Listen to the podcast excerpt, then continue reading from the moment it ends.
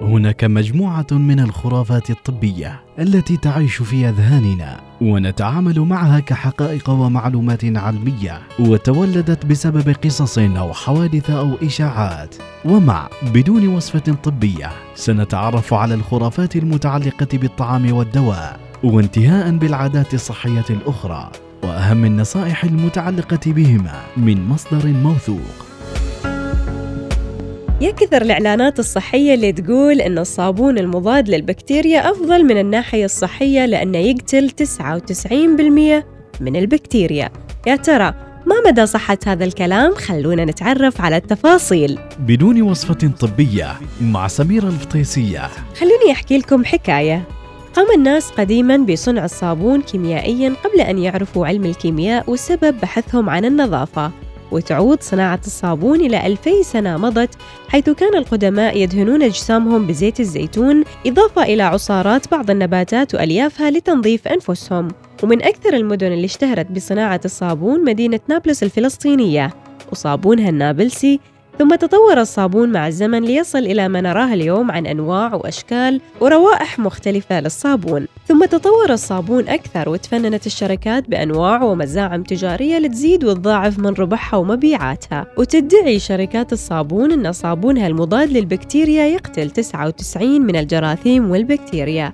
لكن الحقيقة أن كل الصابون يقتل 99% من الجراثيم وليس فقط الصابون المضاد للبكتيريا. وهذه معلومة مؤكدة بدراسات موثقة. أعلنت وكالة الدواء والغذاء الأمريكية أنها لم تجد دليلاً يثبت أن الصابون المضاد للبكتيريا يمنع انتشار الجراثيم أكثر من الصابون العادي. وهناك دراسة طبية تمت على هذا الموضوع أثبتت أيضا أن الصابون المضاد للبكتيريا لا يملك فاعلية أكثر من الصابون العادي وطبعا ما المهم نوع الصابون والشركة المصنعة ونسبة 99% السخيفة اللي يخلوها على العلب المهم هو كيف تغسل يدينك والمدة اللي يكون فيها الصابون على يديك. وجدت دراسة أن أغلب الناس ما يتجاوز فترة مكوث الصابون في أيديهم عند غسل أيديهم فترة 5 إلى 6 ثواني بينما يجب أن يبقى الصابون على اليدين مدة 20 إلى 30 ثانية على الأقل حتى يعمل بكفاءة. ووفر أموالك ولا داعي لشراء الصابون الغالي الثمن تحت اسم مضاد للجراثيم. ولا يشترط في الصابون أن يكون مضاد للجراثيم ليقتل الجراثيم. كل ما تحتاجه هو كمية مناسبة من أي صابون تضعها على يديك وأن تتعلم كيف تغسل يديك بالطريقة الصحيحة. وتبقي الصابون لمدة كافية من الوقت على يديك حتى يقوم بالقضاء على الجراثيم.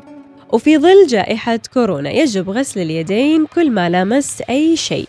وإذا لمست شيء وبعدك ما غسلت إيدك لازم ما تلمس وجهك. ليش؟ عشان ما تنتقل الجراثيم لوجهك لأنفك أو عينك أو فمك. ويمكن الإنسان متعود أنه يلمس وجهه ما بين 50 إلى 100 مرة في الساعة ويلمس فيها عينه وأنفه وأذنه وفمه. وأنت تعرف أن الجراثيم موجودة حوالينا. وإذا خبرتك أن الإنش الواحد من تلفونك الذكي يحتوي على 250 ألف جرثومة. أي أكثر بعشر مرات من الجراثيم الموجودة في مرحاض الحمام. لذلك عشان ما يتحول التليفون أو الآيباد لمستودع جراثيم تنقل لك ولأطفالك العدوى والفيروسات. عود نفسك على تنظيف أجهزتك الإلكترونية بمسحة مبللة من محلول منظف ومعقم مرتين أسبوعياً. وحافظ على صحتك بغسل يدينك دائما ما بس وقت انتشار الأمراض عشان سلامتكم. الله يسلمكم يا رب من كل شر ودمتم بخير. بدون وصفة طبية.